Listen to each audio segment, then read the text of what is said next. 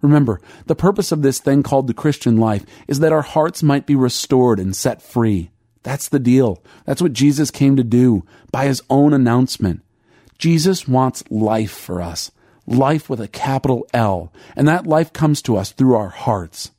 But restoring and releasing the heart is no easy project. God doesn't just throw a switch and poof, it's done. He sends his counselor to walk with us instead.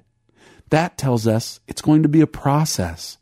All sorts of damage has been done to your heart over the years. All sorts of terrible things taken in by sin, by those who should have known better, and by our enemy, who seeks to steal and kill and destroy the image bearers of God.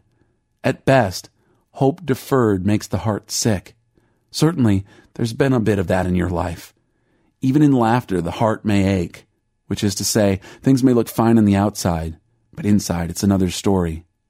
We're told to trust in God with all our hearts, but frankly, we find it hard to do. Does trust come easily for you? I would love to trust God wholeheartedly. Why is it almost second nature to worry about things? We're told to love one another deeply, from the heart, but that's even more rare. Why is it so easy to get angry at or to resent or simply grow indifferent toward the very people we once loved? The answers lie down in the heart. For it is with your heart that you believe, Paul says. And in Proverbs we read, The heart of a man is like deep water, but a man of understanding draws it out. Our deepest convictions, the ones that really shape our lives, they are down there somewhere in the depths of our hearts.